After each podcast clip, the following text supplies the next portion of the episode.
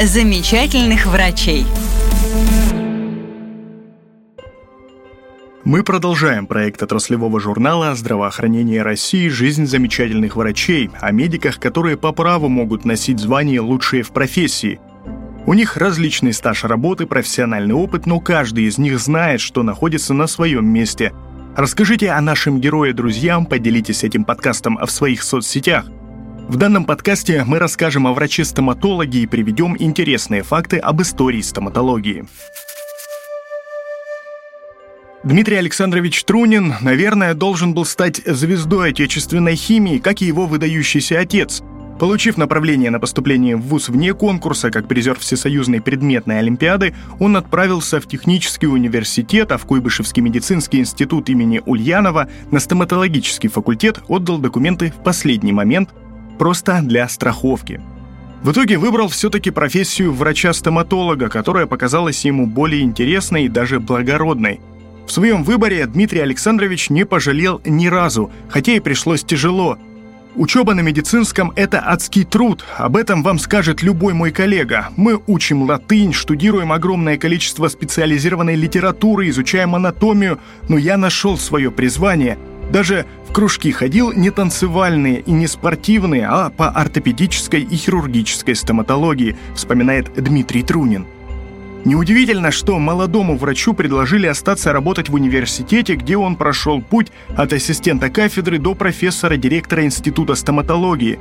Врач без практики не врач, это истина для любого профессионала от медицины – Дмитрий Трунин, занимаясь наукой, огромное внимание уделял непосредственной работе с пациентами. Имеет сертификаты по специальностям челюстно-лицевая хирургия, ортопедическая стоматология, высшую врачебную категорию по специальности челюстно-лицевая хирургия. Регулярно проводит наиболее сложные операции и консультации больных – Богатая практика со временем становилась основой для научных изысканий. Всего в активе Трунина 220 научных работ, а также 38 патентов и авторских свидетельств на изобретение. Основной лечебной базой его университетской кафедры было отделение хирургической стоматологии Самарской областной клинической больницы, где Трунин вместе с коллегами предложил ряд новых видов оперативных вмешательств, в том числе авторских и инновационных. По инициативе Дмитрия Александровича в больнице был открыт один из первых в стране центр черепно-челюстно-лицевой хирургии – он ежедневно проводил по 2-3 сложных операции. Профессия стоматолога, по мнению Дмитрия Александровича, требует сочетания таланта и умений. Но, как и в любом деле, 99% успеха составляет упорный ежедневный труд. С этим согласна и семья. Его брат Алексей Александрович тоже стоматолог, жена Людмила Павловна – кандидат медицинских наук. А вот любимая дочь Юлия по медицинской стезе не пошла, выбрав профессию переводчика – в воспитании дочери Юлии он всегда придерживался принципа, что детей не воспитывают, с ними дружат.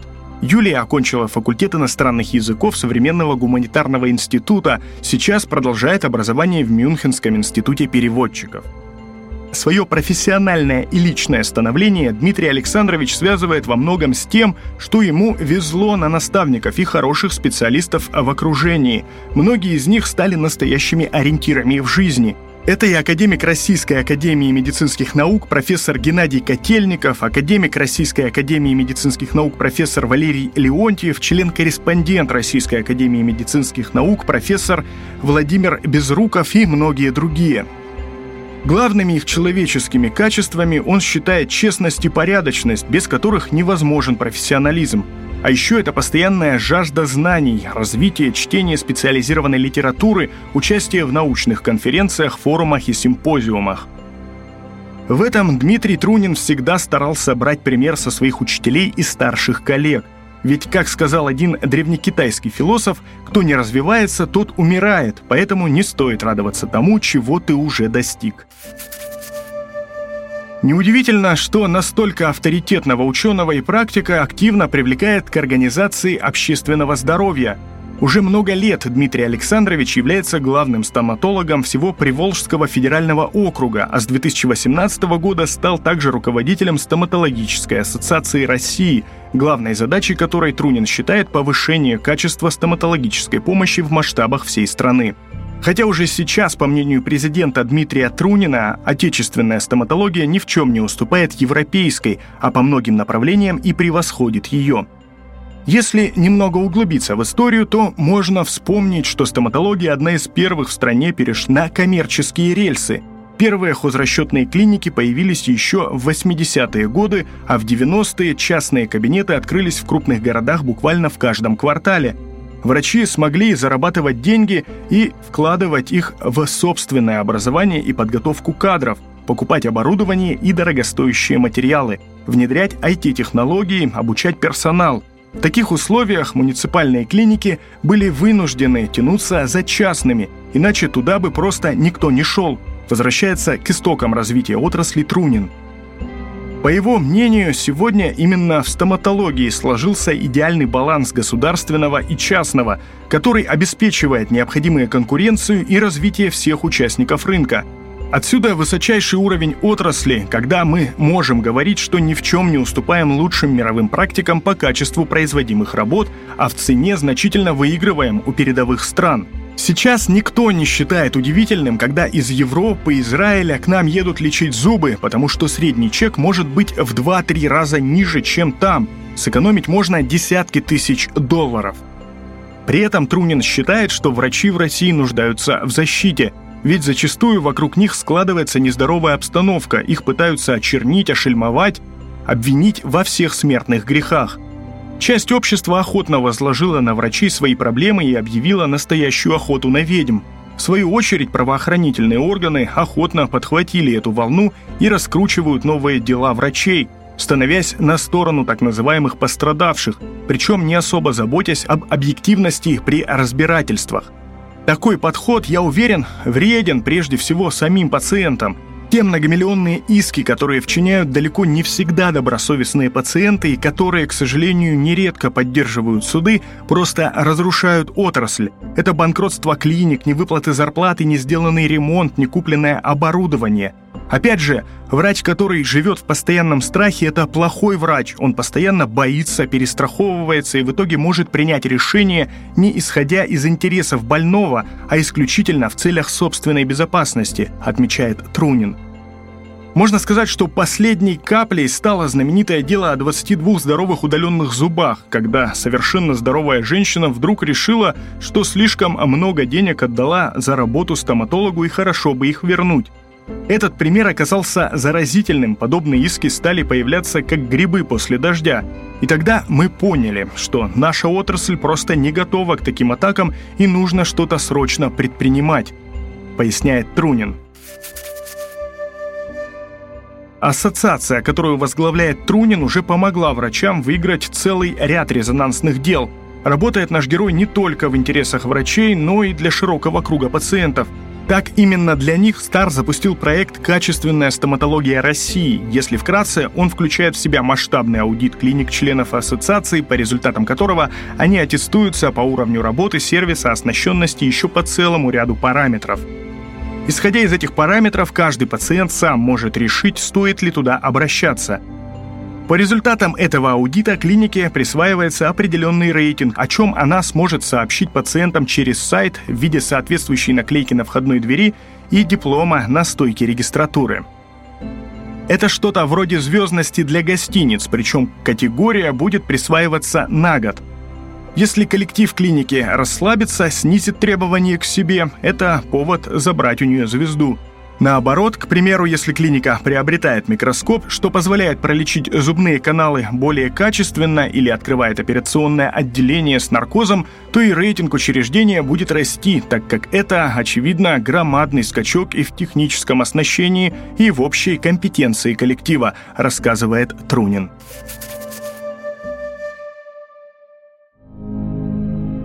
Современная стоматология развивается быстро. Сейчас для врачей практически не существует нерешаемых проблем. Но так было не всегда. Мы изучили историю развития терапевтической, ортодонтической, хирургической и ортопедической стоматологии и обнаружили много интересного. Предлагаем отправиться в путешествие во времени вместе с нами. Начнем с того, что есть в каждом доме. Предметов гигиены полости рта. Зубная щетка – Зубная щетка является древнейшим изобретением по уходу за зубами. Ее история начинается 3-3,5 тысячи лет до нашей эры. Веточки деревьев с разлохмаченным концом были найдены в гробницах египетских фараонов. В 15 веке щетка обрела более приближенный к современному вид. В Китае использовалась щетина с загривка кабана, которая закреплялась на ручке из бамбука или кости – Европейцы усовершенствовали щетки, заменив жесткую щетину кабана на конский волос и перья птиц. В 1780 году англичанин Уильям Эдисон впервые использовал клей для фиксации щетинок, а в 1844 году количество рядов щетинок было увеличено до трех. В 1930-х годах в Америке был изобретен нейлон, который начали использовать для изготовления синтетических щетинок. Однако, несмотря на более качественное, надежное и гигиеничное исполнение, щетки с искусственными волокнами не получили широкого распространения. Материал был слишком жестким. Технология была усовершенствована только в 1950 году. Зубная паста – История зубной пасты началась в Древнем Египте. В рукописях, относящихся к пятому-третьему тысячелетию до нашей эры, был обнаружен рецепт ее приготовления – состав пасты входили винный уксус, яичная скорлупа, пемза и пепел, полученный в результате сжигания внутренностей быка. Жители Древнего Китая тоже чистили зубы, однако состав зубной пасты, дошедший до наших времен, оказался очень сложным. Ученые смогли идентифицировать лишь несколько ингредиентов – соль, корень женьшеня и мятные травы. В средневековые времена считалось, что заболевания, в том числе стоматологические, достаются людям за грехи – Уход за зубами всячески пресекался. Тем не менее, некоторые частюли все же пытались избавить зубы от налета с помощью зубного порошка из сухаря, который обгрызла мышь. Первая паста появилась в середине XIX века. Ее консистенция была отдаленно похожа на современную. Она состояла из крахмала, мела и глицерина. Однако такая паста не получила распространения ввиду неудобства использования. Она выпускалась в банках – об улучшении упаковки задумался американский дантист Вашингтон Шеффилд. 22 мая 1892 года стоматолог выпустил первую пасту в тюбике. Идея была навеяна знакомым художником, хранившим краски в оловянных тубах. Воодушевленный своим изобретением, Шеффилд забыл о главном – запатентовать его – Этим быстро воспользовался аптекарь Colgate. Заменив олово на алюминий, Colgate получил патент и запустил упаковки в широкое производство. В тюбике упаковывались кремы, зубная паста, шампуни и многое другое. Пломбирование зубов. Первые пломбы, упомянутые в истории, не преследовали цель остановить разрушение зуба и вернуть ему целостность. Древнеримский врачеватель Корнелий Цельс предложил заполнять полость зуба свинцом перед его удалением, чтобы он не раскрошился. Первое упоминание о пломбировании зубов с целью лечения зафиксировано в Древней Греции во II веке. Там использовались пломбы из золота. В китайском медицинском трактате XII века обнаружено упоминание о заполнении полости зуба серебром. В 1826 году во Франции был открыт новый пломбировочный материал – амальгама, смесь серебра и ртути. Благодаря ртути материал стал более пластичным, однако амальгама встретила сопротивление в среде врачей из-за токсичности. Позже появились силикатные и стеклоиономерные цементы. Многие застали цементные пломбы, заставлявшие долго ждать своего застывания. В современной стоматологии цемент сменился композитным материалом. Виниры. Термин «голливудская улыбка» непосредственно связан с историей виниров. Раньше идеальные зубы, данные не природой, были доступны только звездам экранов. 1928 год. Голливуд. Киноиндустрия стремительно развивается. Но вот беда. При съемках крупным планом видны мельчайшие недостатки внешности актеров. Улыбка не исключение – Решение нашел Чарльз Пинкус, калифорнийский стоматолог французского происхождения. Он предложил закреплять на зубах звезд экранов керамические пластинки. Из-за несовершенства технологии Hollywood Laminates, именно такое название получили первые виниры, держались непрочно, они устанавливались на короткий период съемок. Долгие 50 лет виниры использовались исключительно в киноиндустрии – Все изменилось в начале 80-х, когда на технологию обратили внимание исследователи Роберт Симонсон и Джон Каламия. Они выявили, что при использовании композитных материалов и техники травления контактных поверхностей можно зафиксировать виниры на долгий срок. Современная стоматология шагнула далеко вперед. Эта отрасль медицины стремительно развивается. Тем не менее, всегда интересно узнать, как все начиналось.